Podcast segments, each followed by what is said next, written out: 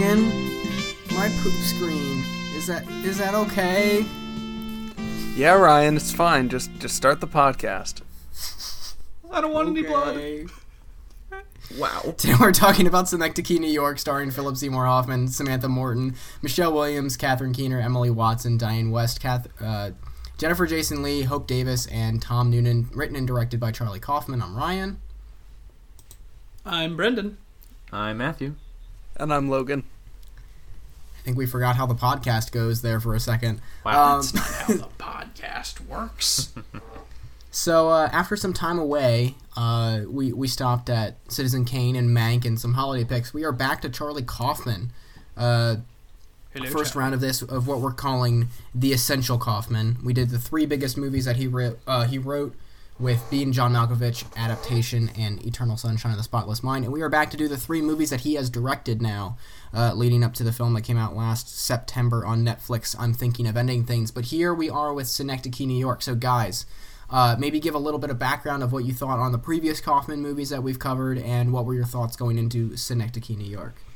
You know, every time you talk about the essential Charlie Kaufman, it just makes me think of him in like a smoking jacket, sitting with like maybe a cigar or something, and just like some elegant text that says "the essential Charlie Kaufman."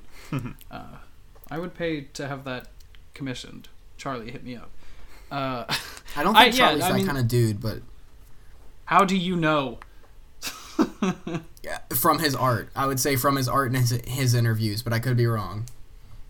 We'll see. We'll have to see. Uh, I've I've enjoyed his his past few films uh, for the most part. I would say, um, you know, just in terms of what I've seen thus far. But I think that you know uh, they're always really interesting. They always kind of have this sort of uh, very intellectual side to them, and uh, sort of this absurdist. Uh, you know, just aspect of it, which I think this one definitely delivers on. Um, and I'm sure we'll get into it more, but you know, I've, I've, I've enjoyed them for the most part. Yeah, you know, I've been pretty meh on Kaufman. I think he's the three movies that we have seen um, have ranged from bad to pretty good. I would say adaptation is bad. I gave that a favorable rating when we did it here. The more I think about it, that I, I, the movie's bad. I don't like it. Um, Being John Malkovich, I think is good. I think it's I think it's a good movie, just not really one I connected with. And then um, Eternal Sunshine, I, I did really enjoy upon second viewing. So I say that one is pretty good.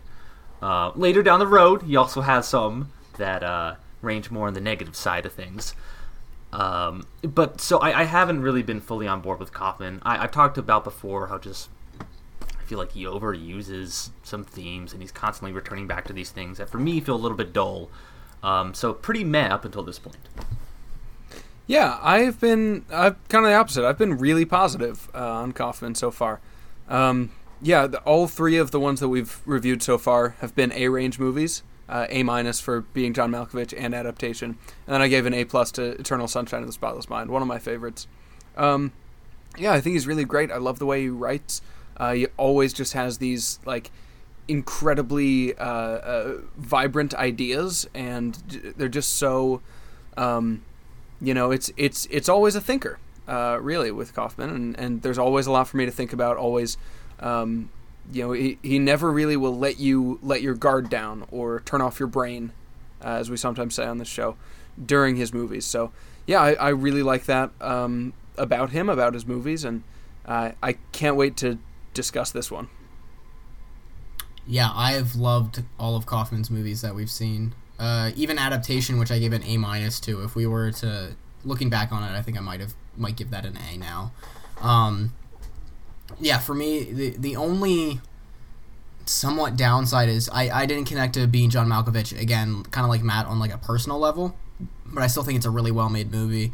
Um, and yeah, I've loved Kaufman stuff, and I love stuff to come. Just to give a little bit of preview, um, but yeah, Kaufman's Kaufman has quickly developed into one of my favorite people working in the film industry. I would say he his stuff really connects with me. Um, I yeah, he just hits that wavelength that I really connect to, and I and I really enjoy it. So, uh, was excited for Synecdoche, New York, as it was one of the two uh, films that he directed that I hadn't seen. And next week or next episode, we will be talking about Anomalisa, which I'm very excited to watch now. So, uh, I think that works for an intro. So, uh, Uh, Logan, what do you got for us on terms of a plot summary? Yeah, so th- on IMDb, where we always get our plot summaries, gotta cite our sources. There's a really short one and there's a really long one. Um, I, I think I'm gonna go with the really long one. It's uh, it's from anonymous. Um, I, I was I was thinking about not I'll doing this, but disguise. reading through it, it's been uh, you know it, it it's pretty good. Uh, it hits a lot of the major uh, plot points, and I think it's very uh, smart in the way that it uh, sort of summarizes things. So, this is the long plot summary written by Anonymous via IMDb. Theater director Caden Cotard is mounting a new play. Fresh off of a successful production of Death of a Salesman, he has traded in the suburban Blue Hairs and Regional Theater of Schenectady for the cultured audiences and bright footlights of Broadway. Armed with a MacArthur grant and, and determined to create a piece of brutal realism and honesty, something into which he can put his whole self, he gathers an ensemble cast into a warehouse in Manhattan's theater district. He directs them in a celebration of the mundane, instructing each instructing each to live out their constructed lives in a small mock-up of the city outside. As the city inside the warehouse grows, Caden's own life veers wildly off the tracks. The shadow of excuse me, the shadow of his ex-wife Adele, a celebrated painter who left him years ago for Germany's art scene, sneers at him from every corner. Somewhere in Berlin, his daughter Olive is growing up under the questionable guidance of Adele's friend Maria. He's helplessly driving his marriage to actress Claire into the ground. Sammy Barnathan, the actor Caden has hired to play himself within the play, is a bit too perfect for the part and is making it difficult for Caden to revive his relationship with the alluringly candid Hazel. Meanwhile, his therapist, Madeline Gravis, is better at plugging her bestseller than she is at counseling him, and a mysterious condition is systematically shutting down each of his autonomic functions one by one. As the years rapidly pass, Caden buries himself deeper into his masterpiece. Populating the crew with doppelgangers, he steadily blurs the line between the world of the play and that of his own deteriorate, deteriorating reality. As he pushes the limits, limits of his relationships, both personally and professionally, a change in creative direction arrives in Millicent Weems, a celebrated theater actress who may offer Caden the break he needs. And that is Synecdoche, New York. So, guys, initial thoughts. This is a really interesting piece, um, and definitely not what I was expecting when I, you know, started this movie.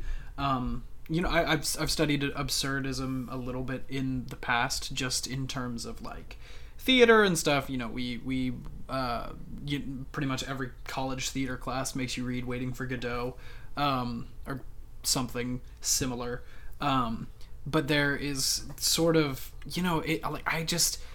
I don't know. I like absurdism in terms of like a, a a film sense. I guess I wasn't necessarily sure how that would look because there's you know so much more you can do with it. But there are these subtle ways um, that it it sort of plays into these different illusions, um, and just throughout the entire piece, um, things just you know they they keep like they they make more and more sense and they also like simultaneously make less sense. And i think that that's one of the really cool things about um about this piece.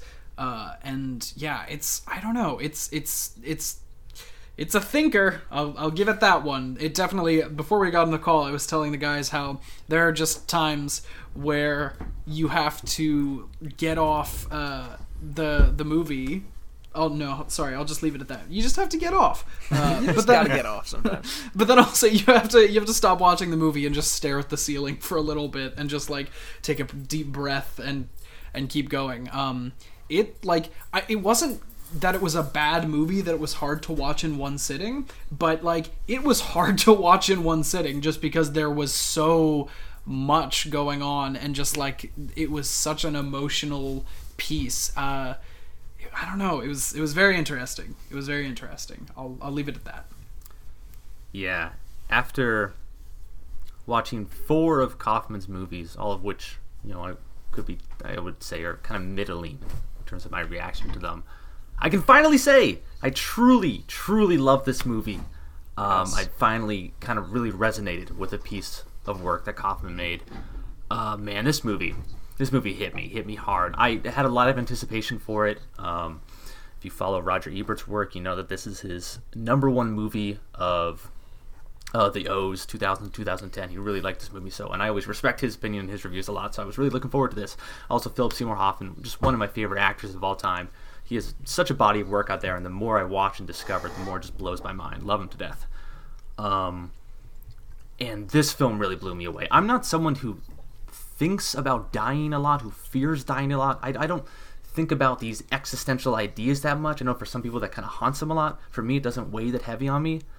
And this movie put me in that state where I couldn't I, I, couldn't get it get that off my mind, and it, it was really scary in some ways. Once we talk about the movie's conclusion, um, I found the form of this movie to just be brilliant. Um, there were multiple times where I just I didn't know what was happening. I didn't know how we got from this scene to this scene. I was totally okay with that um, because it felt very in line with what the movie was delivering, and uh, that feeling of being disoriented I think is really key to this movie and key to what this well at least one of the things this movie is saying.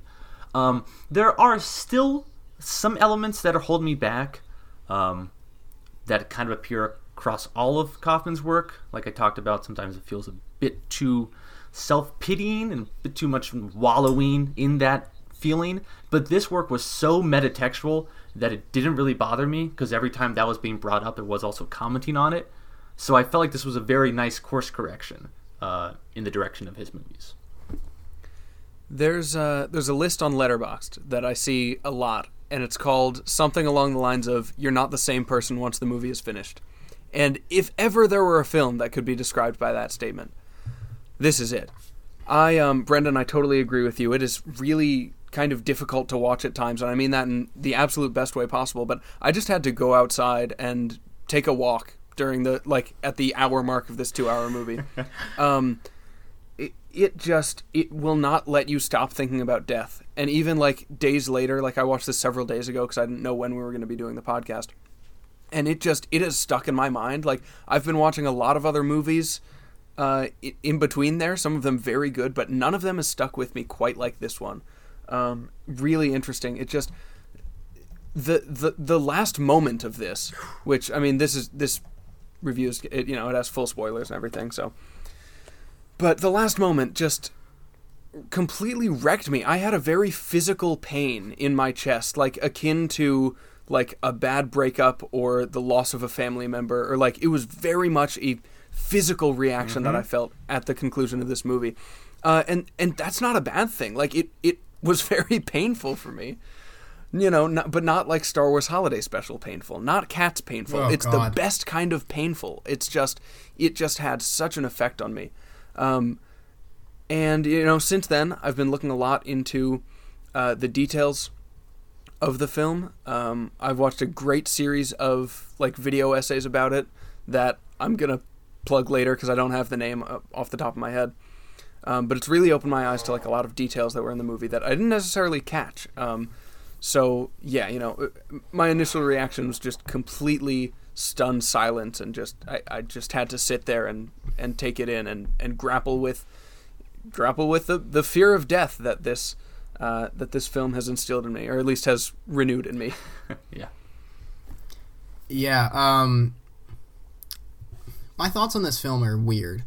Uh, because in some ways I think it is quintessential Kaufman. Like it is just Kaufman at his most existential, at his most depressed in a lot of ways. Um, and for me, that that the, that fear of death is something that has been recent for me, but has been something that has been pervasive probably in the last year or so, probably ever since the shutdown and not really being able mm-hmm. to leave. I feel like that's kind of uh, really settled in for me. And the films that really did that to me were uh, actually a, a, film we're going to be talking about in two weeks. Mm-hmm. I'm thinking of ending things, and also actually Spike Lee's *Da 5 Bloods*. Um, mm. So for me, and, and, and again, those films have really come back to me in terms of the way I've been thinking about it. So when I was watching this film, I saw all of that. That it, and I knew that this movie was depressing. I've heard so many people say that this is like one of the most depressing movies. So it didn't hit me that hard the way that you guys are talking about.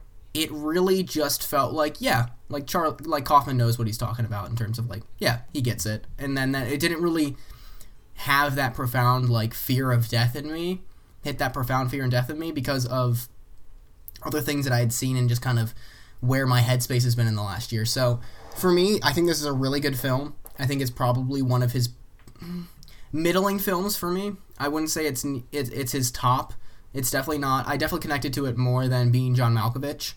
Um, but I'm to be interested to, uh, to talk about this because for me, I don't know. There's not much plot here. I don't think our conversation should be really dominated by exactly what's happening in the plot. I think most of it needs to be focused on theme, motif, and how Kaufman gets there. Um, but yeah, no, it's definitely not Eternal Sunshine, and I'll spoil it. It's definitely not I'm thinking of ending things for me. So, um, so yeah, let's let's get into it. So it starts with Philip Seymour Hoffman, who I have to say, absolutely fantastic The in this man. film. He kills it. Um, it's strange to watch this film now that he has died. I will say, um, I think that adds an extra layer to this movie, and a lot in, in a lot of weird ways, similar to um, Heath Ledger's Joker, in a way where Yeah. this wasn't anywhere near Philip Seymour Hoffman's last role, but having it be a film so distinctly about death. Um, and at least for me, I remember when he died back in 2014. Uh, I remember that hitting pretty hard. I remember that being a, a, a weird time. Um, especially, I mean, I didn't know him from much of anything other than the Hunger Games movies at that Same. point. Um, but it was weird. It was just all of a sudden Philip Seymour Hoffman was dead. And yeah, I don't know. I guess we can start with his performance because I think that that is the anchor that really drives this film. Uh, it wouldn't work, I don't think, without without the strong performance from Philip Seymour Hoffman. So, uh, do you guys have any distinct opinions on his performance? Any specific scenes that you really loved early on in the film with Hoffman? he is truly one of the greatest actors of all time. As I said before, uh, just he's appeared in so many works, whether in a small role like in PTA's Hard Eight that makes the movie, or in a leading role like this. And I have never seen a bad performance from him. I recently watched Love Liza this year, which is an amazing movie that he stars in, kind of playing a similarly very depressed character, but in a more darkly comedic way. Amazing movie he like unlike any other actor I've ever seen, he just embodies these roles. And with this character of Caden, especially as the character grows older, physically, you just feel the pain as this guy's walking. And he has this thing where he, with this mm-hmm. character, he, he he speaks like from the very back of his throat. It always feels like it's strained when it's coming out. It just kind of like it, drags along. It, just absolutely amazing performance. And, and, and you're you're right. It's really heartbreaking to think about in terms of his death. I remember when he died, I also didn't really know him from anything else that big except for Hunger Games. But I remember there were a lot of compilations of, you know, his body of work and like best of acting moments when he died. I remember I would watch those in like seventh grade, not having seen like any of the movies that were in there, you know, like The Master, Savages, this one, but just being enamored by what I was seeing. And now as I grow older, watching those movies and contextualizing those scenes within a whole film, he's brilliant. Yeah, I I totally agree with you. I think that he just is he plays this so well. Um he is truly the everyman in you know so many of these situations. Um and like just the the absolute window into like his own mind and like you know I, I keep coming back to this concept of absurdism but like he he experiences all of this like it happens to him and because it happens to him through his performance it happens to us. You know in these moments where we see like that so much time has passed in an instant where he's like it's only been a few days and it's like it's been i, I think it, it's been years right or something. Um and like just watching all of these things happen to him um it's it's really just a phenomenal phenomenal performance. Um i i really interested i wish i had I, it just occurred to me um i wish i knew where he got his uh his training from and and if there's a particular school of acting thought that he follows because it is just like it, it's so just all encompassing i think which is what really makes it like so pervasive throughout this entire movie and so apparent that he just has this you know technique um and and just this like the the technical elements of his performance just down pat and you know i think that that's it's just so important and i don't think that this movie could have happened the way it did without him Yeah, um, I I totally agree with that. I really have no complaints about his performance. I think it's absolutely incredible. Floyd, I didn't know if there was something you wanted to comment, but I was going to move on to. I was going to jump off on something that Brendan just said. Seems like okay.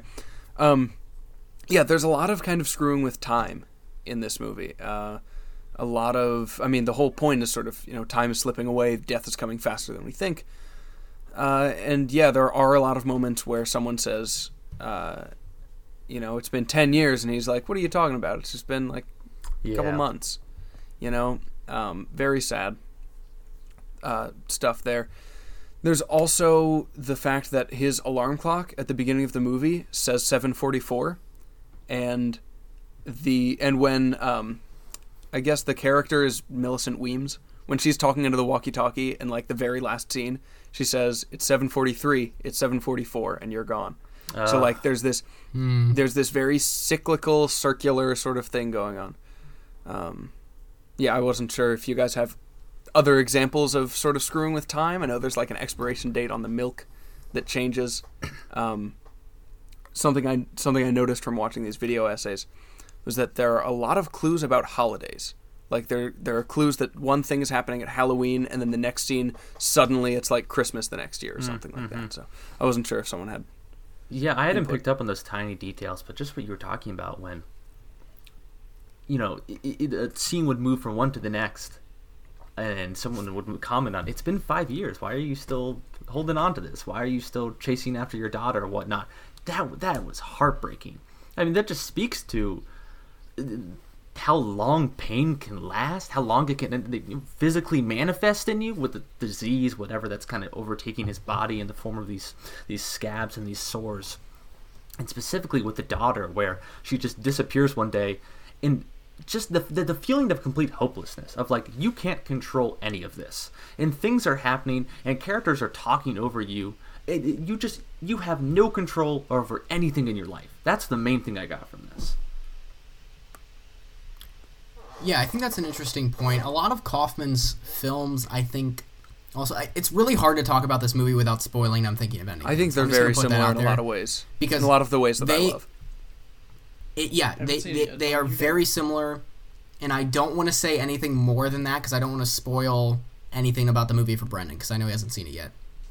Um, but yeah, this movie plays with time in a way that I, I haven't seen too many movies play with with time because this movie shows an entirety of almost an adult life um, in two hours in a way that doesn't feel rushed. You know, uh, what people talk about a lot with biopics is it's better to pick a specific time. You know, the day we're recording this is Friday the 15th. Uh, it's the day that One Night in Miami finally came out on Amazon Prime, and I was lucky enough to see that uh, at a virtual fest back in October. And that's the kind of biopic that I think does it really well. You pick one night in Miami of these people's lives and you tell that story rather than showing trying to show someone's entire life in a biopic which is it's impossible to do in two hours but for me with this film i think why it's so interesting is that it has that dreamlike quality that a lot of kaufman's movies have and it doesn't feel jarring when we jump time and so so when these when these time jumps happen it feels natural and like you said matt it kind of just shows the I don't know the the depressed mind going through time, which is just time can slip away from you, I guess. Um, and that time has no effect on your sadness sometimes that it just it stays with it Yeah. and it, it sometimes it doesn't go away ugh yeah, Yeah, what's really Yeah. interesting is that there's never, I mean, there's never like a five years later title Mm-hmm. card, you know? It's always just, that'd be far too literal for Kaufman. I yeah, think, it's always, time is just passing and it, it- it never feels like, oh, we just jumped ahead a lot. Um, what's interesting is that in the script for this movie, they did have um, years. So they did have like Mm. The certain certain amount of years. And I'm sure if you really went and tried to pick apart, like, you know, the the dates of things you probably could. Um, but you know, it's not really as important for understanding the movie. It's just kind of it's just time is passing and it's just just moving through you. Um, And I think Yeah. my can, uh, just real quick, my favorite example of that. Uh, you know, sometimes on CTP here we go through the plot, but I think that's kind of pointless for this film. I don't think it's really going to help us very Yeah. much to go scene by scene um, throughout the chronology of the film. I think, uh, like I said, talking about the way it, it it does that is more important. I think the best example of that is his relationship with Michelle Williams, and I think that this is actually one of the biggest points of the film, even though it's very short. What I love about what this relationship shows in terms of memory, because I I don't know, I, the way I kind of read this film is maybe uh it is uh, Caden looking back in his life as he's as he's older and dying, and maybe just walking around in the ruins of that uh, set that he built and just kind of thinking about life before he dies. I- think what's interesting about what he says in that moment is that he, you remember the beginning of something and you remember the end of something and you don't really remember what's in between. Yeah. And I think that is so true. Like even thinking about like something as small as my last semester in the fall. I can remember the beginning pretty well, and I can remember the end pretty well. But if you ask me, what did you do in, you know, the first week in November? I couldn't fucking tell you. Fair. You know, those kind of things where it's just like I think that Kaufman hit the way that time passes really well there. And again, we jump from his daughter being a very young girl, like what five maybe early in the Four, film, I think. Four, okay, to being what mid twenties an hour into the movie.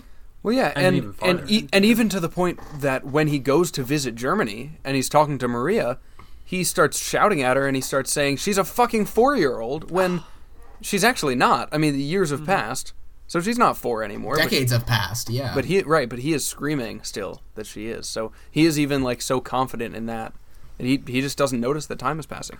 One And of I my love the idea. Sorry, yeah. Yeah, go ahead, Matt. Well, I was gonna, I was gonna say, Floyd, what you were talking about with the time passing and not being able to hold on to it, and like that specific quote you brought up, the quote that always comes to my mind, and I think about this quote so much differently when the movie ended, is in the beginning when he's directing the performance of Death of a Salesman, and he says to the actor who plays Willy Loman, he says something to the effect of, like, keep in mind that like the importance of this role and in the fact that I'm casting a young actor in the role of Willy Loman is that the tragedy is that the audience realizes or the actor thinks that he's just impersonating this old man who's at the end of his life but the audience knows that the tragedy is that this young actor will someday reach that point.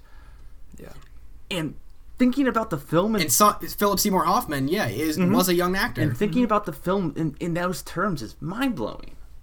Well, and it's also just really interesting because we we have this whole idea that's said later how the end is built into the beginning, oh yeah uh, and even even like the very literal sense, like the end, you know, time seven forty four is built into the first frame of the movie. Um, but I mean, that's which again is similar and I'm thinking of ending things. yeah, I think these movies are, are very much companion pieces, Yeah. which I, I said this before that like I kind of wish we could cut out on Anomalisa, even though I, I really want to watch and review that. Like I just want to talk about I'm thinking of ending things yeah. after watching. I agree. I, movie. I think they're kind of like sister films a little bit. yeah, if you um yeah, so another detail i wanted to mention is this song that olive is singing right at the beginning. Um it seems pretty harmless but in the recording in like the soundtrack version there are lyrics that go beyond when, once the dialogue starts uh, starts. So you know i mean she's just talking about like it seems like a song that could exist that's about this town schenectady. There's a very funny play on words with Synecdoche. Um, and it starts getting a little darker. I was born there and I'll die there. My first home I'll, I hope to buy there. So it's like starting to talk about death, but not really. Um, and when I'm buried and when I'm dead, upstate worms will eat my head. oh But then the dialogue starts, and this is what you don't hear, but this is what's in the soundtrack version. For every person that you know, once you'll say goodbye and go, think you'll see them soon, then no, you won't see them again. There's a last time that you'll see everyone. There's always a never again. Jesus, god that's really dark. So dark. Like Hurts. there's there's always a last time that you're gonna see someone before they die or before you die. That's yeah. it's interesting And- how they kind of you know disguise it in this children's song um, because i feel like a lot of things in media deal with the idea of like really dark things being hidden within like children's media. Um, old fairy So I- tales even yeah. Well yeah i mean Oh yeah, there's fairy tales sort- were fucked up. there's sort of this like underlar- uh, underlying darkness uh, which i think works very well especially for this movie. Well, yeah, and also Yeah. uh, we see you know cartoons of yeah. um, you know, the uh, someone who looks very much like Caden Cotard, and we see the And the like old man, the stalker, in the background of the of the cartoons. Uh, some very interesting details there, but And the old man appears in, in in Caden's life even before he's introduced. instantly. Yeah, can we can we talk about this because Yeah. I think this is another really interesting aspect of the film. The way I take it, and you guys can disagree or uh, add on to it. I kind of take Tom Noonan's character as the embodiment of aging, and kind of how it creeps up to you, and eventually it's there, and you didn't realize that it was creeping up on you. Hey, Um, I yeah, I kind of took it as as being an elderly person as like it it because forgive me or let me know if I'm wrong. Tom Noonan doesn't age. He's always the same I think so. looking Right. character, correct? I think that's correct. Uh, That's an- interesting. another thing, And- though. Oh, I'm sorry. If you can keep going, if you I was just gonna Yeah. say if he stays the same age that whole time, I think that clearly is is Kaufman saying like eventually you're gonna get to the point where you're older in your life and it feels like you just go on autopilot and you can't really control anything anymore. it's I'm, interesting. f- that I'm finally that going to as cite my source here. Uh, the videos are called "The Genius of Synecdoche, New York." It's a five-part video series, um, and Damn. the the channel that did it is YourMovieSucks.org. Oh yeah. This one was not talking about a movie that sucks. It was talking about a movie that's genius. Um, but yeah, it it, it something that they said in this uh, uh, is that it lines up at one point apparently with like the years in the script. At one point, uh, Sammy says, "I've been watching you for 20 years" or something like that. Uh, and the first year that he would have been watching him, you know, based on the year that he says that line and going back in the script and looking at years, is the first scene that we see him. Mm-hmm. So I think there's a mm-hmm. very strong argument to be made that Sammy is us. We're watching him. We are, you know, doing whatever. We're, I don't know. You could you could definitely parse that analogy a little bit more, but I think that's an I think there's an interesting argument to be made for the fact that we are the stalker. We're like the observer because we're watching everything in Caden's life at the same time, basically as Sammy is. I th- I think it's kind of It- interesting to go ahead, bring Ryan. up the uh, also Ryan's concept of being aging because he ultimately gets in the way of like Mm-hmm. uh, Caden's relationship. So like that's you know kind of another commentary on like well you know relationships start like being driven apart uh, just because you're aging and because you know these things are happening to you. Um, and you just become estranged from people. Yeah, and going It's along with that, I, along with aging, I almost took it more as because he doesn't. Tom was it Tommy? Is that his name? Sammy. Sa- It's Tom Noonan's the actor. Sammy. yeah. Sammy doesn't is not like some senile old person. He he kind of takes over his job and over his relationship, and there's this sort of like jealousy that's introduced where he's like, no, he shouldn't be that harsh on them. Like he's impersonating me, but he's not doing it right. This isn't correct. Now, why is he actually telling people what to do in the production? That's my role. Everything's meshing together. It almost felt like this embodiment of ego or this other person that's you know the ideal. If I'm correct. I think we see Sammy in the background when Philip Seymour Hoffman is on that building that he's about to jump off of, you know, which then later Sammy replicates. I, I'm pretty sure Sammy is sitting because there's a shot that lingers on like an old man who's just like watching him, the one who is not jumping, which is just feels terrifying and sickening to hmm. me. But this idea of like, why is like th- this this person who's aging and I'm fearing that, but also he's working better than me and he's overtaking my job and I can't fulfill those qualities yet. Just this feeling of hopelessness. Yeah, and there's that strange scene where he's sitting in the corner with uh, Ariel, I think is the daughter's name at that point, and he's watching um, Caden and I. Is it Claire at that point? Think so? I don't know. All of the all of the women in this story, and I think this is kind of the point, but they all sort of blend together as Caden's moving through life because they all, I think, feel like they're trying to be a replacement for Adele, or Caden is trying to make them a replacement for Adele. Um, all of these women in his life, and so I think it's very interesting. And then, especially once we get to like having two Claires and two Hazels, it's very, you know, it just makes the whole thing more confusing. Mm-hmm. Yeah. Two Sammys Yeah. at one point. Yeah. Yeah, with with Tom Noonan's character, I think it's uh, it, another interesting interpretation of it is that he is the ideal artistic self That's almost what I was getting at. Like uh, and again because I mean we could talk about this now too. I, I'm super scatterbrained with this movie, as I keep saying. Like, I feel like I don't have a solid grasp of like the chronology of the film or even what I think about it Understandable, because it is so abstract. Yeah, because it's so abstract, and I feel like the way at least I watched it was like I let it wash over me, and now that we're talking about it, just random things are like popping up in my brain. I mean, so much of this movie is about performance, um, yeah. and, and and art. And I think what Kaufman is saying with a lot of this art is that you are never going to be fulfilled by creating art, which is weird. Rude. Um, because so many movies say the opposite message, you know, because they uh, so many things are taught, uh, so many different films, plays, musicals, books, poetry, whatever, says creating art can be this really great cathartic experience, and that's a term we use all the time on this podcast. That it feels like like this accomplished something. What I think is interesting with Kaufman's films is, is and again he gets at this throughout his filmography, is that it doesn't really help, and in some ways it can make your life worse Yeah. you know which is which is sad and i think interesting and in some ways when uh, sammy takes over uh, doing his job it's almost like your creative self this like other being is like controlling your life so much because that's what you think is supposed to be happening because he is supposed to be delegating things to sammy in that way which is another interesting idea throughout. But brendan you had something you want to say? Yeah, I was just gonna say, you know, one that's one of my favorite, um, f- not tropes necessarily, but favorite messages in a lot of different uh, forms of art is, you know, the message that like this isn't like this will not fulfill you. You know, like stop trying to like throw yourself into this thinking that it, it's going to complete you in some way and i think that that's a really like it's it's um in terms of this film, I think that that's a really important message, and I think that's definitely something that Kaufman is trying to get across. Um, my favorite musical of all time, uh, Sunday in the Park with George, that is basically the thesis statement of the entire piece: is that art is not going to like fulfill you, like there, and you can't hide in it.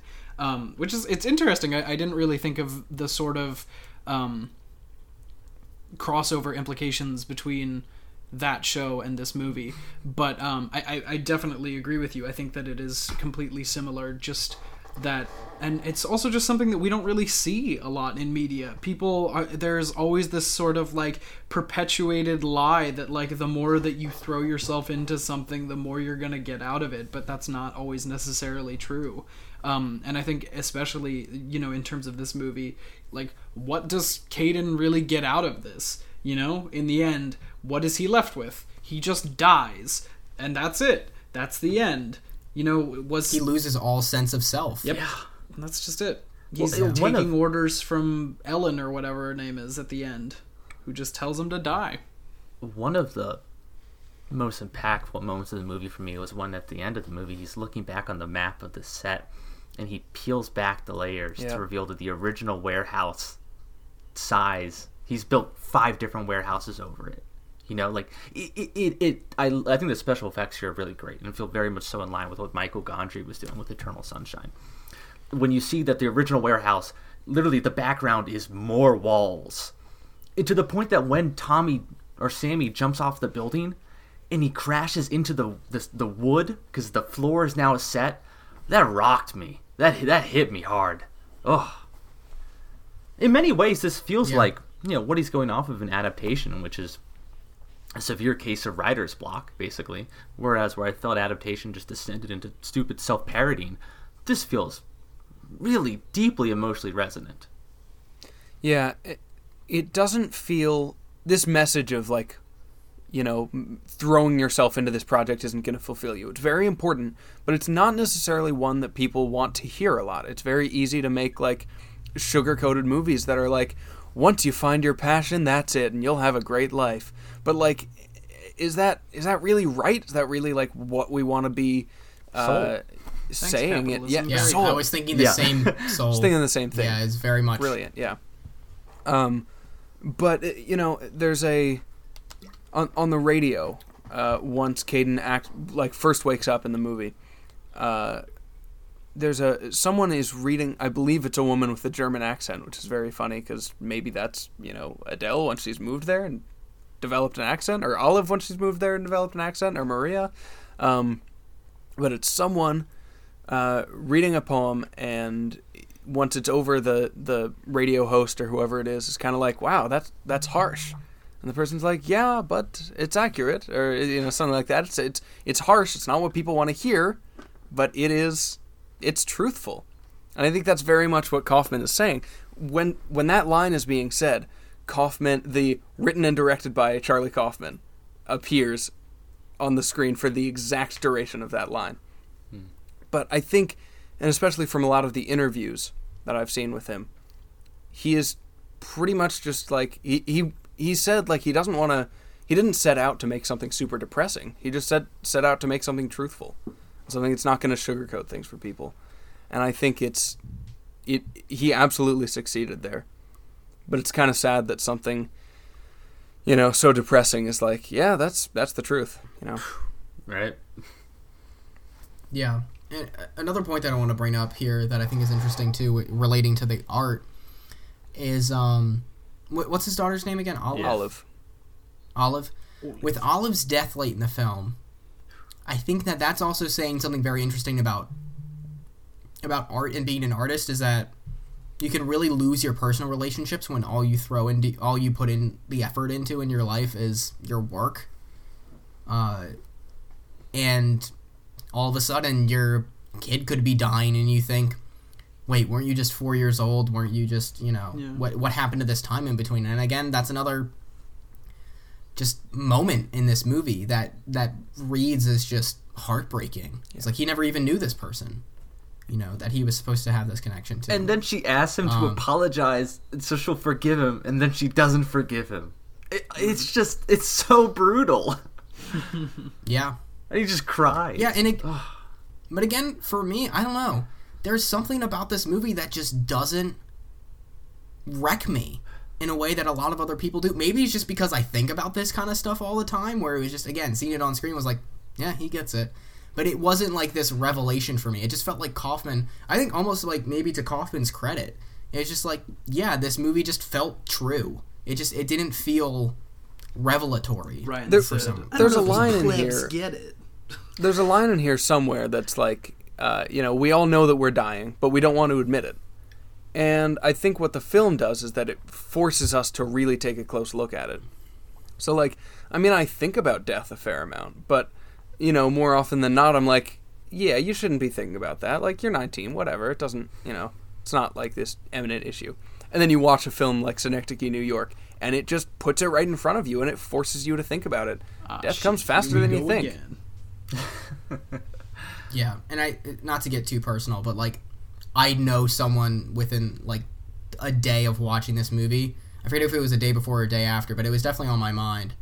Um, thinking about it the past couple days, uh, someone I knew just randomly died, and it was like, yeah, Kaufman knows where it's like all of a sudden. So like, cause and again, there are funerals throughout this film, just all the time. Like they're kind of touchstones where it's just like, yep, someone else you knew died moving on like and, and it's just like one of those weird things where it's just like yeah and like you said you know the last time you see somebody you never know it's going to be the last time you see them and again this i mean not, not to get too personal it's not like i knew this person super well but all of a sudden like i couldn't even tell you when the last time i saw this person was and it was Yeah. someone who I, I knew at least in passing pretty well um yeah again this movie just feels like it's, it's pointing out truths but not in a I don't know. It- It's definitely. It doesn't feel like it's in a grotesque way either. Um, it doesn't feel like it, it- exploitative in any way. I don't know. What are your guys' thoughts on that? You know, it's interesting that you bring up this concept of like death because there is definitely, and I uh, I feel like we are at a phase in our life where a lot of new beginnings are happening for most of us. You know, people that we went to high school with are getting married and having kids. So weird. Which is it's so weird. very strange. But Yep. you know, Yep. I I can't help but this movie makes me think about how in the future there'll be a time when people that we went to high school with are dying and like it'll just be like a thing you know you'll just hear like oh yeah you remember J- John, he's dead. Like, and I don't envy people. You're like fuck. you're just like, well, fuck. um, but it's interesting to me because you know, I I honestly wonder if I don't have enough life experience to fully appreciate this movie mm-hmm. yet, mm-hmm. um, and that potentially someday in the the future, like this movie will hit me a lot harder than it did, you know, watching it being a 21 year old. But like for now, it's I don't know, it's it's very interesting, and it's. Can it's a you weird imagine being like 85 and watching this movie? God help. Jesus. I, uh, no one over Yeah. the age of like 60 should be allowed to watch this film. Even then, See, for me though, again, maybe this is just me revealing my own mental state. I feel like nobody knows when you're gonna die. I could die tomorrow. Like for me, for me, the the dread of death is not down the line. It could be any time. Yeah. True. That's the thing about about life is you don't know when you. Death is this weird thing that you know is going to happen and you don't know when it's going to happen. yeah. So, sure, when you're over the age of 60, it's clear that you have you're, you're you are nearing the expiration date. You know, you're he, you're way closer to it to the, like the generally accepted. But even then, if you're 60, people live to be 105. Mm-hmm.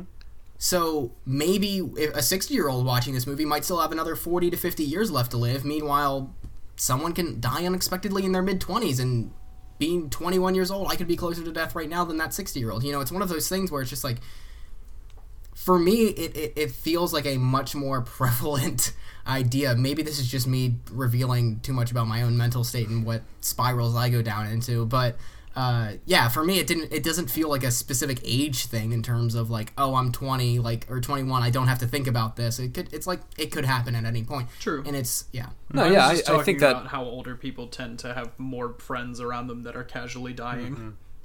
Well, sure. I mean, that's definitely true. Yeah. But yeah, no, I, No Floyd, doubt. I think what you're saying absolutely makes sense. It's it's, and this just forces you to to confront it. Uh, re- like could happen at any moment. You know, one day and what- I could what- just be listening to my walkie-talkie, and Dianne Wiest could say into it, "Die," and then Ugh. you know I would have to do it. and and I think that's I mean the biggest compliment that we can give Kaufman. Um, in every one of his movies, I feel like he hits on a specific anxiety. You know, with in terms of being John Malkovich, the entirety of the movie I think is is not being in control of your own life, right? That's the main the main theory or theme of the film. Adaptation is not feeling fulfilled and feeling like you're not presenting anything of worth to society. Eternal Sunshine's about the fear of losing someone uh, that you think is important, and, and the fear of losing your memory, I think, in some ways, too. And then with this film, it's the fear of aging and death, I think. Um, and I think all of the films, in some ways, and again, this is why I love Kaufman so much. It's it's he is just always hitting something I think that is is deeply deeply relatable to everyone in some way, shape, or form. Whether or not whether or not you dislike the presentation, which I know Matt, you've disliked the presentation a decent amount. I think you can always you can always see the points that he's getting at in his films. Yeah, Right. I'll let that lead into my one criticism criticism of the movie. Is I'll, I'll differ with you. Like, yes, he always does try at least to, to hit on one anxiety, but for me, it often feels like he's retouching on the same the same theme. And overall, I, I didn't really feel like this was a major criticism of this movie. I love this movie, but there were times where I once again felt the same thing that I felt in the three other uh, his movies I've seen, which is a man complaining and being whiny about the women in his life don't want him, which is exactly how I felt in adaptation Whoops. and to an extent in Eternal Sunshine and a lot in being John Malkovich. And you could say sometimes he, he dismantles that, and I'm thinking of ending things, but I don't think he does it well. And in here, I think it mostly came up with the Hazel character, I believe is her name, which is kind of in the beginning of the movie. I felt like those scenes didn't always work the best for me. And it, it just, you know, I don't know anything about Kaufman. I don't know anything about his life. But, you know, it, it, at times it always feels like, okay, you are like a wealthy, well off New York socialite who has made award winning films, and you're still complaining about, like, not being able to get with women in your life. Like, can we can we move on? Can we get over it? I think Yeah, it's a. I I think- think, it's a little misguided to criticize a movie for having uh, a, a man who is desperate to be loved in a film that is about a man who is just all he wants throughout the end of his life is just for someone to love him. I think that's I don't know. I My problem isn't just this. When it's the fact that like all his other movies do this, and it's like okay, like we we get it. This feels so whiny, and like you're just wallowing in self pity most of the time. I don't see for me it, it always feels so specific to his characters though. I don't attribute that to Kaufman. I mean knowing that I mean I don't know his relationship's been like, but he is married with a kid. Like he he hasn't had from what I can tell, you know, these traumatic breakups or in terms of divorces that this character goes through. And I don't know, for me the the the, the pining for women was, has always been the stuff that I kind of push up against with Kaufman especially in adaptation, like the masturbation scenes just feel weird. Mm-hmm. Um, but for me, it's something that I can always get past, especially in something like being John Malkovich, where I think it's being done for a very specific purpose, and it's very clearly being stated that the bad guy in that movie, Cusack, uh, is the person that is behaving that way. Um, and in adaptation, I just always took adaptation as more of a a loneliness thing than a desperate thing. You know, it wasn't like, oh, no one will love me. Like, no woman will love me. It's that he feels so alone, and that's kind of like an escape for him. Um, and Eternal Sunshine, I think, is, is completely different. I think that, that I don't think that wallows in pity in terms of women in any way. I think that more is uh, it's more about the pain of, of losing somebody than I think than being like an incel, kind of like what adaptation is like. So I think adaptation, being John Malkovich and Eternal Sunshine, are different. Here, I think it is different from any of those because he is he is pining after that one person, Adele, and and not seeing the people in front of him who are willing to give to him. You know, um, and I think that that is a, another really interesting moment in this film is what what's the character's name? Uh, Hazel, Hazel. uh, the redhead. Right. Um, she so clearly early on in the film wants to give emotion, time, all these things to uh, to Caden, but he just doesn't recognize it or doesn't appreciate it at the time. And then later, that scene where he stops on the street and is like see, talking to her, you just I think you can see that. And again, in in Seymour Hoffman's performance, which again I feel like everything that we're talking about this movie again lays on the foundation of Philip Seymour Hoffman just portraying these scenes perfectly. Uh, when he stops her on the street, he's like, "Oh, how are you?" He's like, "She's like, oh, I'm waiting for my husband and kids." It's just like all of a sudden he just realized like, "Fuck, that could have been me." Like, why didn't I? Why didn't I take that opportunity? You know, and it, it again, I mean, again, a lot of this movie is about wasted opportunity and wasted time. Um, where I think that yeah, I mean, all of his films have this to some extent, but I think each of them handles it in different ways and in, with different perspectives. And I think in this film, a lot of it is about missed opportunity, mm-hmm. not in terms of like, oh, I didn't get to have sex with her, in, in terms of oh, I didn't really realize that I could have actually had a real human connection with this person and shared my life with them when I just didn't see that it was in front of me. Uh, what do you guys make of the fact that in that scene, Hazel says that she has twins, and then she lists off three names? Oh, I didn't realize. That. I didn't even catch that. It's really odd. It. Uh, I don't know. I don't know if there's an explanation. Once you get past one, it's just like, how many are there? Yeah, how okay, many? You know. Well, and Um, also Hazel's burning house, which is burning, I think, from the first Yes. time. Yeah, that's so it. interesting. That's Yeah. the first moment. I think before that, it's sort of like, you know, it, there's a lot of death. They're talking about, you know, they're talking about a virus on the TV, which is like very, you know, prevalent now. They're talking about, you know, the first, uh, I forget, the first black graduate of some university just died. Uh, everything seems to be revolving around death in these scenes, and it's it's heavy-handed, but I wouldn't say that it's absurdist yet. And then once she is walking into the house, it becomes very clear, like, okay, it's, it's not really real, you know. It's not But what I love about that is the realtor says, and the eventual death from sno- Right. smoke inhalation, uh-huh. right? That's actually what kills it. Yeah. yeah, yeah. So it's it's one of those things where again, this movie's about the inevitability of things in a lot of ways. Yeah. Where it's like, we go into something like you're you're going into some project or you're going into some house or you're going into some relationship and you don't realize that it's going to be the thing that kills you But it was always going to be because that we're all going to die of something. you know. Well, yeah, like you Yeah. don't know when you're buying a house, is this going to be the house that you die in? Oh, Is this going to Yeah. be the house that burns down ultimately? But it was always going to be the This house so that scary. burns down. Yeah. Yeah.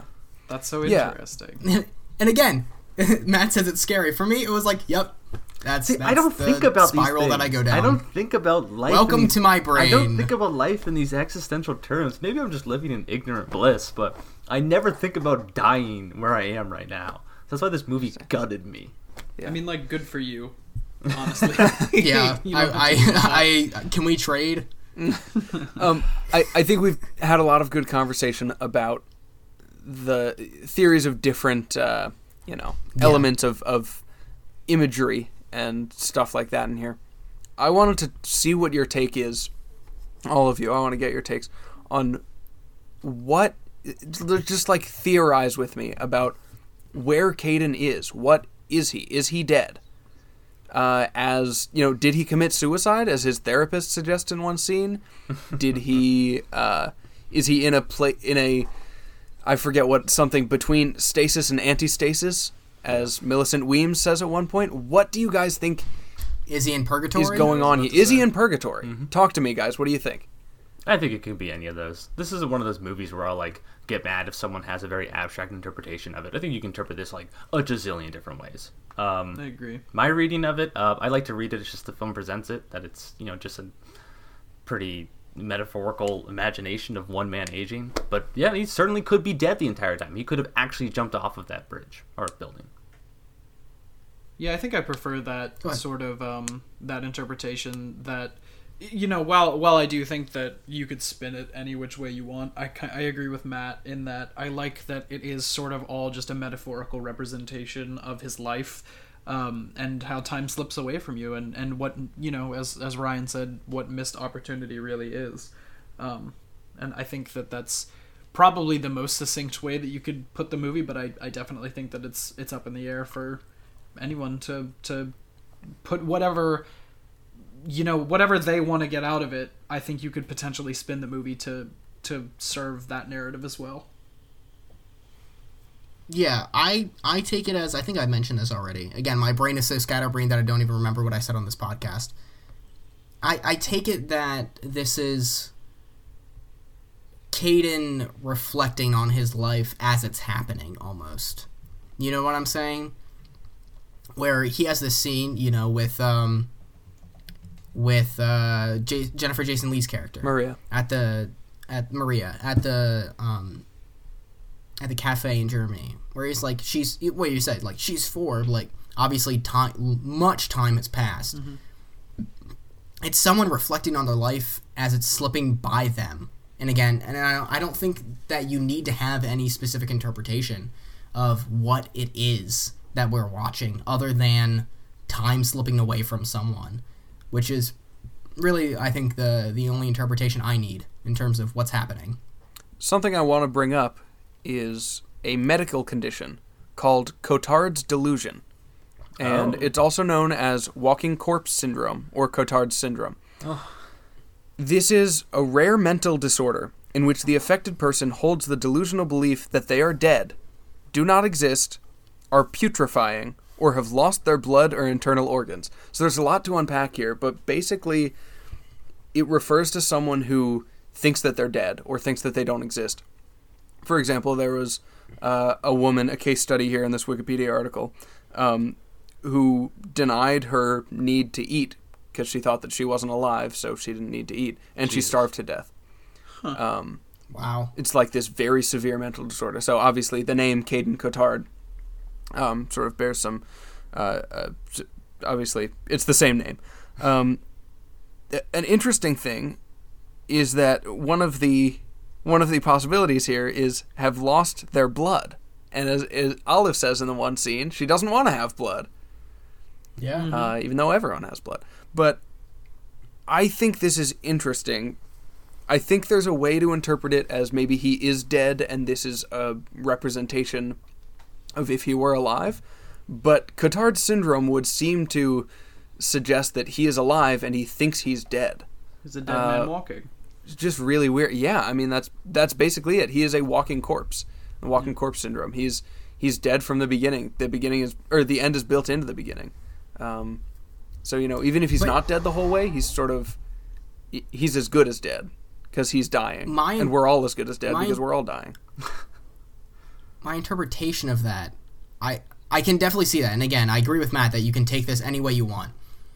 My antis- my interpretation of that being the dead man walking in terms of I don't think it's saying that he's actually thinks he's dead.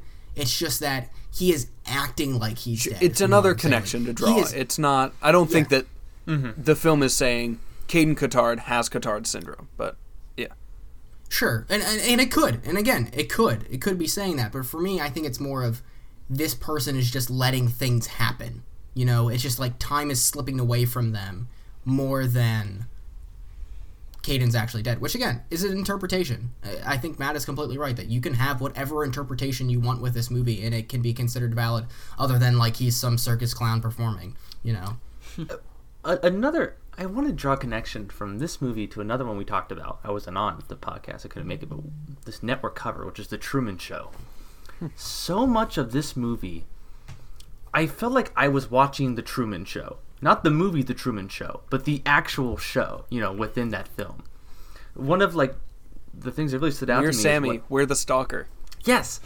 when whenever uh, Caden is having a, a one-on-one scene with whatever character, he will say something, and before he even finishes talking, that character will speak over him, and then it'll cut to them. Like he can never get a word in. He can never. He can never truly say what he wants to say, and Kaufman really does a good job of capturing this. I think it's being John Malkovich, where there's the, the gibberish speaking uh, with the boss at the one plant, and then even in, in, in uh, Eternal Sunshine, uh, inside his memory, the, the faces are blurred, and he just can't communicate what's he want, what you know, what he wants to say. Which I think him and like David Lynch have in common, being able to have that dreamlike effect of like can't get the words out fast enough. And it felt like what they do in Truman Show, where it's like I am saying something, and I feel like I'm talking to a wall. Like this person is not understanding or doesn't like isn't listening to me at all, and they are just responding back to something else completely different. It was such an eerie sense. I felt so complicit at times at like what was happening in this film.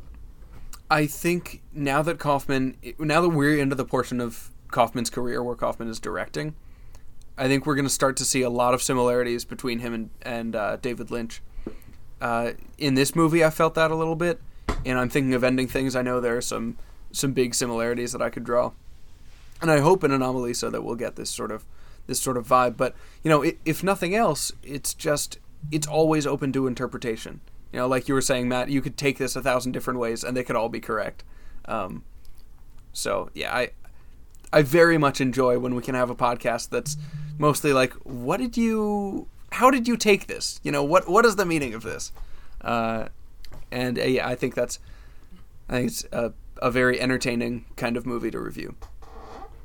I think that's definitely true for this movie. I will stand firm when we talk about it. I think there is a very specific, correct, at least plot wise, way to look at I'm thinking of ending things. I think there is a definitive thing of what Kaufman is trying to say is happening, and I'm thinking of ending things, unlike this movie.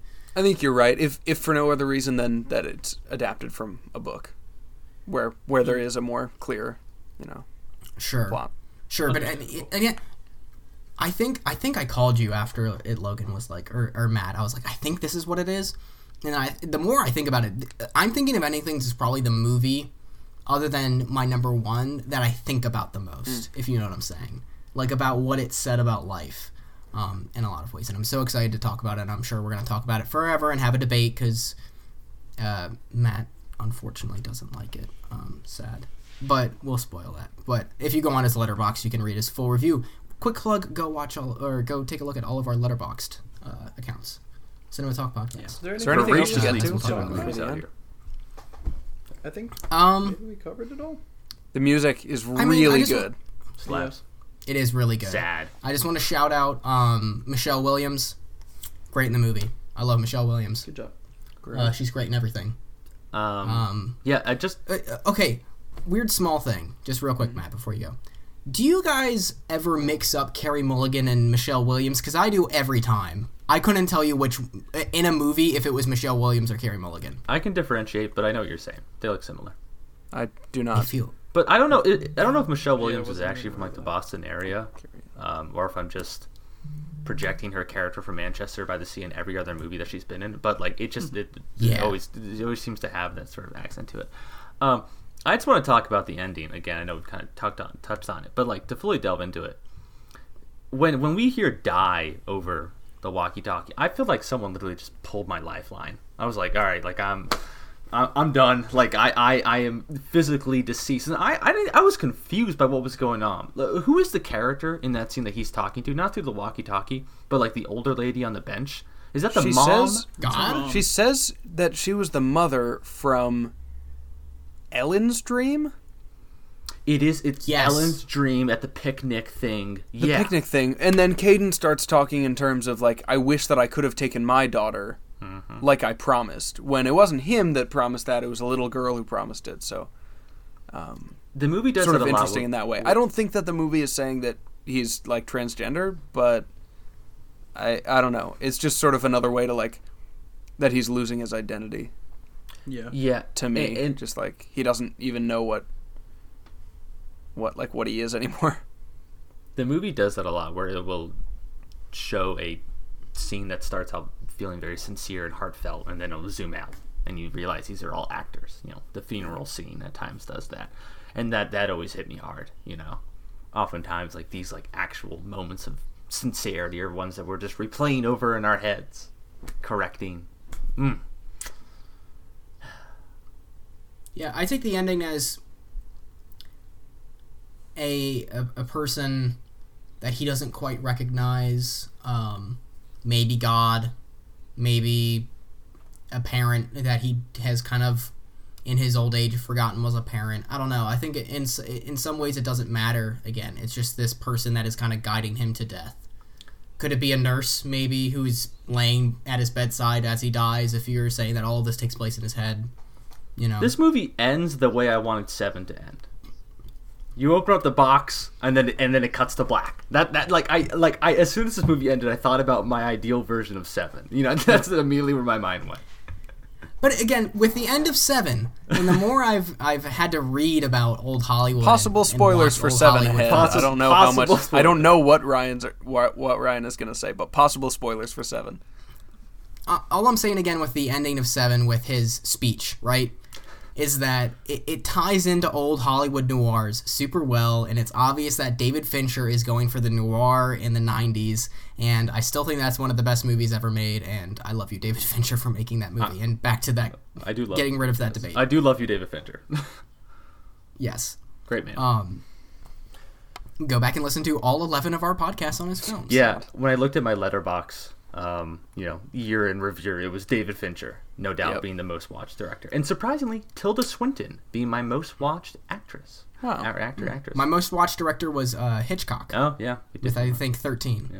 Because we did the series, but then also I have this set, and I when we were doing the series, I watched all of the movies in that set that I had not seen. I went on a little Hitchcock craze when we were doing that series. Ah. But Lynch and yeah, Lynch, Fincher, and Hitchcock were my three most watched directors.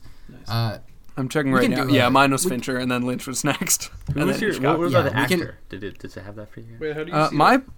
Actor. my most watched actor is a guy named Bob Stephenson. He's in like everything. Dude, he's in he's in a ton. is that? I don't I couldn't even tell you what he looked like, but I think I know that I know who you're talking about. He is in everything. Yeah, so four Fincher movies: Seven, The Game, Fight Club, and Zodiac, and then adaptation as well.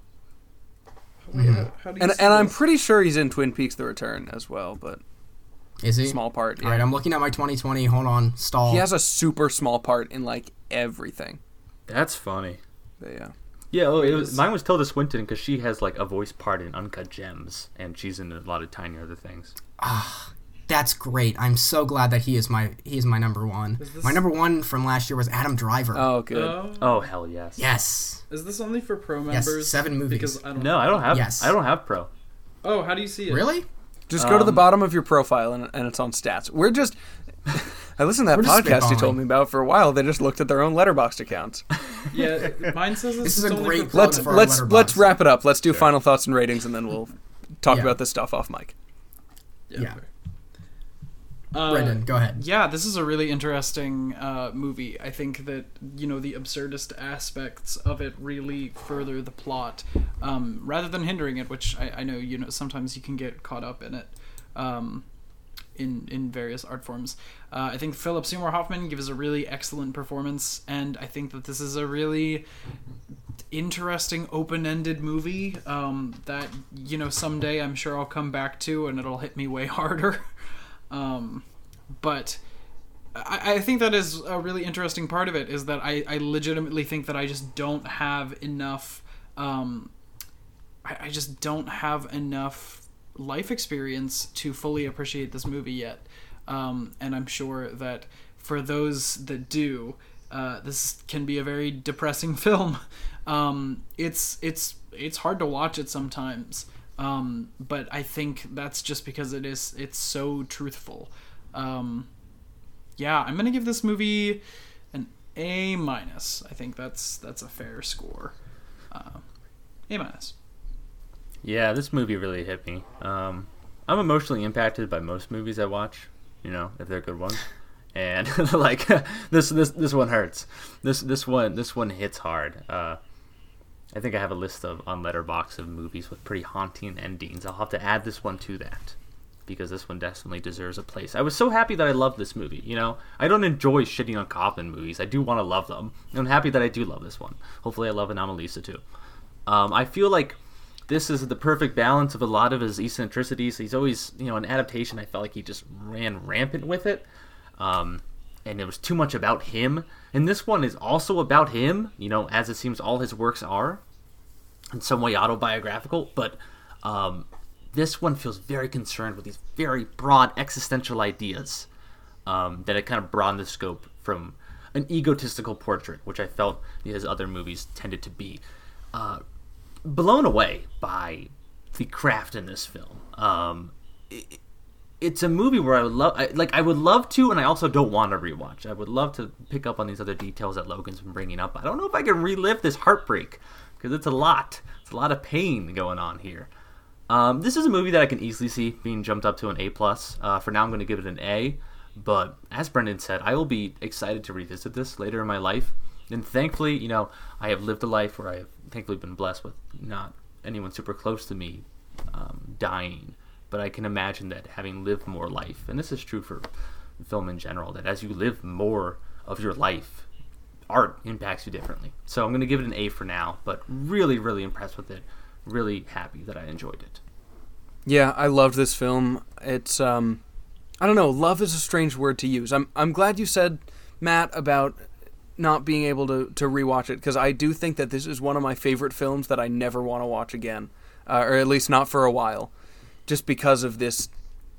I, again, I just can't reiterate enough. Just this physical reaction that I had, a physical pain throughout my entire body uh, at the end of this, and and that's that's very high praise. Um, I I can't think of many films that have that have hit me in this way, and it's not necessarily because I don't think about death, but just because I don't know. It just just something was really something really impressed me about it. Um, just yeah, really amazing job by Kaufman. I he, you know, he has yet to make one that I don't think is great. Um, I'm I'm also gonna give this an A with strong uh, A plus possibilities in the future. Yeah. Um, you know, I just don't know. It's just kind of too early to tell. Um, but it really hit me the the whole vibe of it. Whenever I listen to the music, it just like it just instantly takes me back there to to the, again to the point where like I don't want to listen to it that frequently, but it's really good.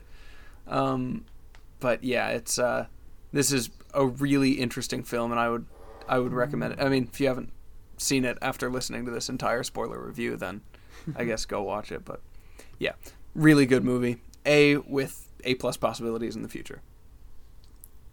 Yeah, um, I feel like I undershot adaptation when I reviewed it. I gave it an A minus, and I feel like the more I think about it, the more I uh, sit with it. I think, feel like that movie deserves an A. So I'm not gonna do that with this movie, and I'll spoil it right away. I'm gonna give this movie an A. Um, I think that this is uh, again middle of the road Kaufman movie for me. I think that shows you how much I really love Charlie Kaufman's stuff. That a middle of the road Kaufman movie for me is an A. Um, I love the performances all around. I think everyone in this movie is specifically good. Even uh, people we didn't talk about, uh, Catherine Keener, Samantha Morton, Jennifer Jason Leigh. I think they're all really good. Anchored by a fantastic performance by uh, Philip Seymour Hoffman. Charlie Kaufman's first directorial effort uh, is definitely one that uh, will stick with me. I don't think it's going to stick with me as much as some of his other movies that I really love. Um, but again, I think this is going to be an interesting companion piece to talk about with I'm Thinking of Ending Things um, in a lot of ways.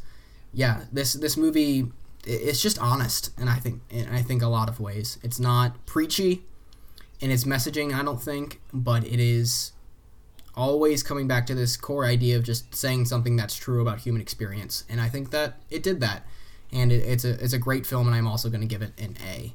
So Average of A, back obviously. next- obviously, uh, yeah, three A's and an A minus, I think is a pretty good stamp of approval. I don't think this will ever be an A plus movie for me. I could be wrong. Again, with age, your uh, perception of art could change, but I think for me, I'm, I'm pretty comfortable with my A grade. Um, so yeah, moving forward, next episode, even though this episode's quite delayed, we'll be Whoops. talking about Anomalisa, um, his next directorial effort, which is a claymation film, which I'm very excited to uh, to talk about. Oh. Um, and then we have I'm Thinking of Ending Things, the new Netflix film that came out last year that uh, I'm sure will be coming up in our top 20 films of 2020, which we might as well plug right now. Uh, probably a week to two weeks from now, we will be recording and releasing our top 20 of 2020. We haven't discussed the exact format of it yet, but Logan will be joining us for the first time Yeah, I'm uh, in some way, shape, or form. I'm really excited. I always love listening to these episodes with with Ryan and Matt. They always have really great things to say about their favorite films of the year. I've watched so far. I just said it before the podcast. I think uh, 27 films uh, from 2020 so far. I want to watch a few more, but yeah, uh, I have like five to ten that I want to put on my list. So I will probably let these guys do the first half of the podcast, and then I'll I'll be jumping on to the top uh, five or ten, whatever I decide. Um, and yeah, I'm really excited. So I'm going to be watching a lot of stuff. Uh, keep an eye on our letterbox pages, which we might as well also plug. Yeah, go ahead and plug all those social medias. Plug all of them. Plug all of them. Brendan, you want to? Yeah, of course. You can find us Social on media. social media at Twisted Mug Media. Uh, we're on Twitter and Instagram. Uh, we don't use our Twitter quite as much, but hey, if you follow us there, maybe we'll start using it more. Uh, Instagram, you know, we like to post all manner of fun images and things there. Uh, like we were just talking about, uh, you know, we've got some letterbox pages. There's a Twisted Mug Media Network letterbox page, and on there you can also find uh, the uh, all of our individual pages uh, if you want to see what we're watching outside. I just rewatched all of the Star Wars prequels with one of my friends. Terrible experience. You're a masochist. I'm a masochist, apparently. Um, And Matt just watched like five movies in a day the other day. If you want to go see what five movies those were, Yeah. I've gone insane. Yeah, off the rails. Um, we also have a YouTube channel. Um, check it out. We've we'll be posting more content on there eventually, but we've still got some pretty fun videos on there. Um, uh, Ryan has done two Criterion hauls. I've made two video essays, one about Star Wars, one about the Avengers, um, and I'm sure we'll have more things to to come in the future. I think that's everything. Social media wise, yeah, Uh, other shows so. on the network? Did we? Yeah, we have we have some other shows on the network. Uh, there's uh, Back in Style, our newcomer friendly episodic review of Twin Peaks. Stop Wait What, our improv comedy advice show. Twisted Mug Mysteries, your one stop shop for everything spooky and occult. Octo Island, our extended universe Star Wars podcast. And I Might Play That, our video game review podcast. yeah. And uh, you can find us on Apple Podcasts, Podbean, wherever podcasts are available. We will be back next time with Anomalisa, and then the time after that with I'm Thinking of Ending Things. So thank you so much for listening, guys. I'm Ryan. Brendan. I'm Matthew. And I'm Logan. We'll talk to you next time. See you guys.